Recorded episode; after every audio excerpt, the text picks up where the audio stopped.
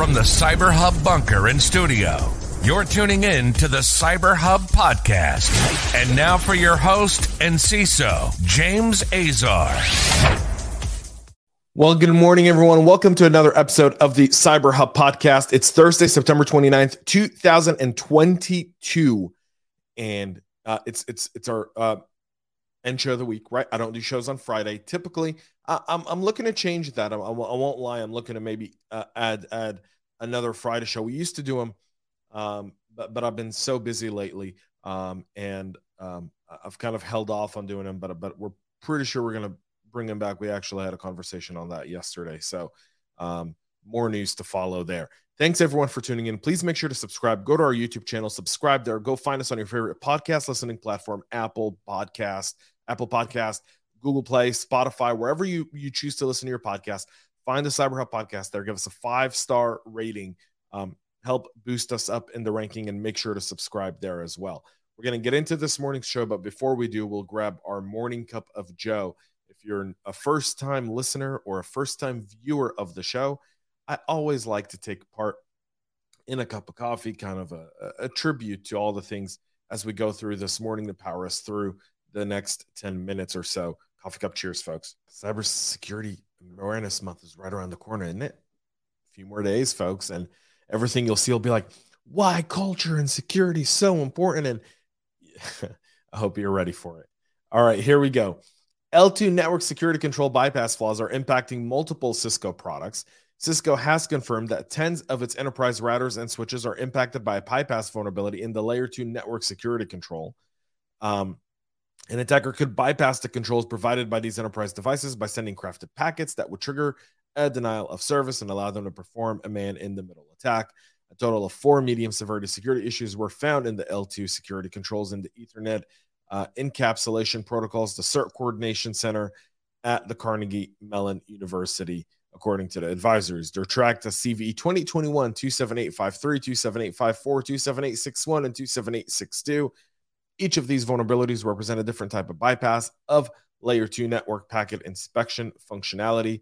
The bug allows for stacking of virtual local area network headers and 802.2 LLC and snap headers, enabling an attacker to bypass the device's various filtering capabilities including the IPv6 RA, IPv6 RA guard, dynamic ARP inspection, IPv6 neighbor discovery protection. Um, CERT says that more than 200 vendors have warned of these vulnerabilities, but only two of them have confirmed impact, namely Cisco and Juniper. Um, the ch- uh, software releases and patches are now in place for these with 17.6.3 and 17.8.1 um, so you want to make sure to get those updated. Auth0 warns that some of its source code repos may have been stolen. Authentication service provider and Okta subsidiary Auth0 have uh, disclosed what it called a security event involving some of its code repositories. Auth0's authentication platform is used to authenticate 42 million logins each day by more than 2,000 enterprise customers from 30 countries, including the likes of AMD, Siemens, Pfizer, Mazda, and Subaru. As the company revealed in a blog post yes on Monday of this week, multiple code repositories archived from 2020 and earlier predating the Okta acquisition of February this year were obtained by unknown means from its environment. In late August, a third party individual notified Okta that they possessed a copy of a certain Auth0 code repository dating from October 2020 and earlier. The investigation hasn't revealed any customer impact from this event, and no action is required by the customers. They are saying that this is an environment there. And and by the way, I mean you're seeing this, and and and Okta's been at the headlines for a whole slew of all the wrong reasons recently. This just adds to it. This is a backdoor. This is an ability to examine source code. Log4j. So much came from SolarWinds, by the way, that impacted Microsoft and had downstream impacts all the way down to Kaseya, right? And so this one obviously doesn't make me doesn't give me a good fuzzy feeling about Auth0 at all at this time. Um, and, and there weren't a lot of details for it. They're saying we're not really sure everything is secure, but then again, how would you know if the source code repositories, even if archived, uh, could give a hint to what's going on within your code environment and could provide a sophisticated attacker the ability to look at these 42 million logins and go, all right, you're trying to go passwordless. We'll find a way to break it. And this is how we're going to do it.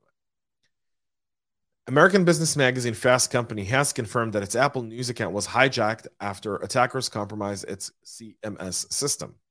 The monthly magazine focuses on business, tech, and design. In addition to its online version, the magazine publishes six print issues each year.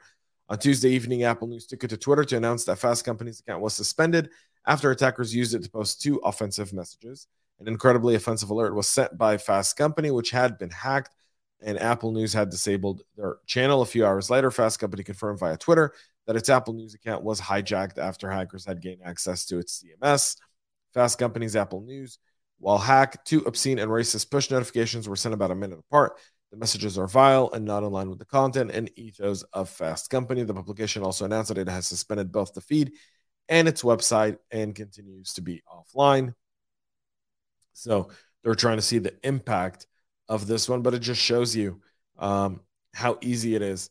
Um, grab someone's CMS, be able to push it out to Apple News, and you can create a whole slew. This one, you know, offensive and racist. But if you really want to make, if you want to do a dent, you you do that with stocks or companies or whatnot. IRS is warning Americans of a massive rise in SMS phishing attack. And the reason I brought this up is because, yes, we're seeing a ton of it. Are you training your staff for this? We're, um, you know, I can tell you that uh, this has long been an agenda item for myself. Um, how do we start to talk about SMS phishing different from um, email phishing? We, we're so focused on email phishing, we're forgetting that most of our employees will sometimes have their cell phone number out um, it'll be part of a, a, database, or if they're trying to get a, a phone call from a vendor um, or a partner or a customer, they could give out their cell phone number. And with that, uh, this kind of stuff happens. So, um, something to keep in mind. And as we go into Cybersecurity Awareness Month, maybe it's time we change the conversation just a little bit to phishing. The Kaiji botnet successor Chaos is targeting Linux and Windows system. Black Lotus Labs, Lumen Technologies threat intel team has issued a warning on Chaos, a new variant of the Kaiji distributed denial of service botnet, targeting enterprise and large organization. The Golang based Kaiji malware emerged in early of 2020, targeting Linux systems and IoT devices via SSH brute force attacks. By mid 2020, the threat was also targeting Docker servers. Uh, the recently observed Chaos malware is run also in Go, and uses SSH brute force attack to infect new, two new machines and devices. Additionally, it also targets known vulnerabilities and uses stolen SSH keys for infection. The threat uh, works on multiple architectures, including ARM, Intel, MIPS, and PowerPC. Can run on both Linux and Windows, according to Black Lotus. Once it's infected, a device chaos establishes persistence and connects to an embedded command and control server. Next, it receives staging commands such as to start pro, uh, propagation via a known CVE or SSH or to begin IP spoofing. Um, keep your eye on this botnet. It's probably going to cause some chaos. Most of the infections are in Europe, North and South America, and Asia, but just say the whole world. Uh, it's not targeting Australia and New Zealand for some reason, maybe because there's more sheep in New Zealand than people, and Australia has 25 million people, and uh, it's not nearly as lucrative as the other parts of the world, potentially potentially. Just saying. Finally, if you've been offline, you might not know this, but Iran's going through another uprising, this time targeting their decency police after the death of Mahsa Amini in custody. She was in custody because allegedly her hijab, she wasn't properly wearing her hijab. They could see her hair, and apparently, hair in Iran triggers men. Um, and so they uh, beat her to death, um, is, is, is, what's going on there now. Um, as a result of that, the women and people of Iran have stood up and they're fighting the evil regime there uh, from the 1979 Islamic Revolution. And Khamenei, its a spiritual leader who's turned a very secular uh, Iran into a very uh, religious uh, country that is the number one state sponsor of terror in the world today. As such, these protests have been receiving a whole slew of support.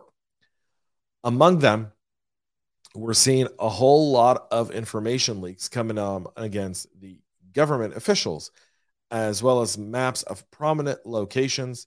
Uh, Elon Musk's Starlink is over Iran providing um, uh, providing uh, internet as uh, the government there tried to cut off access to the internet for many uh, of the people trying to out to protest.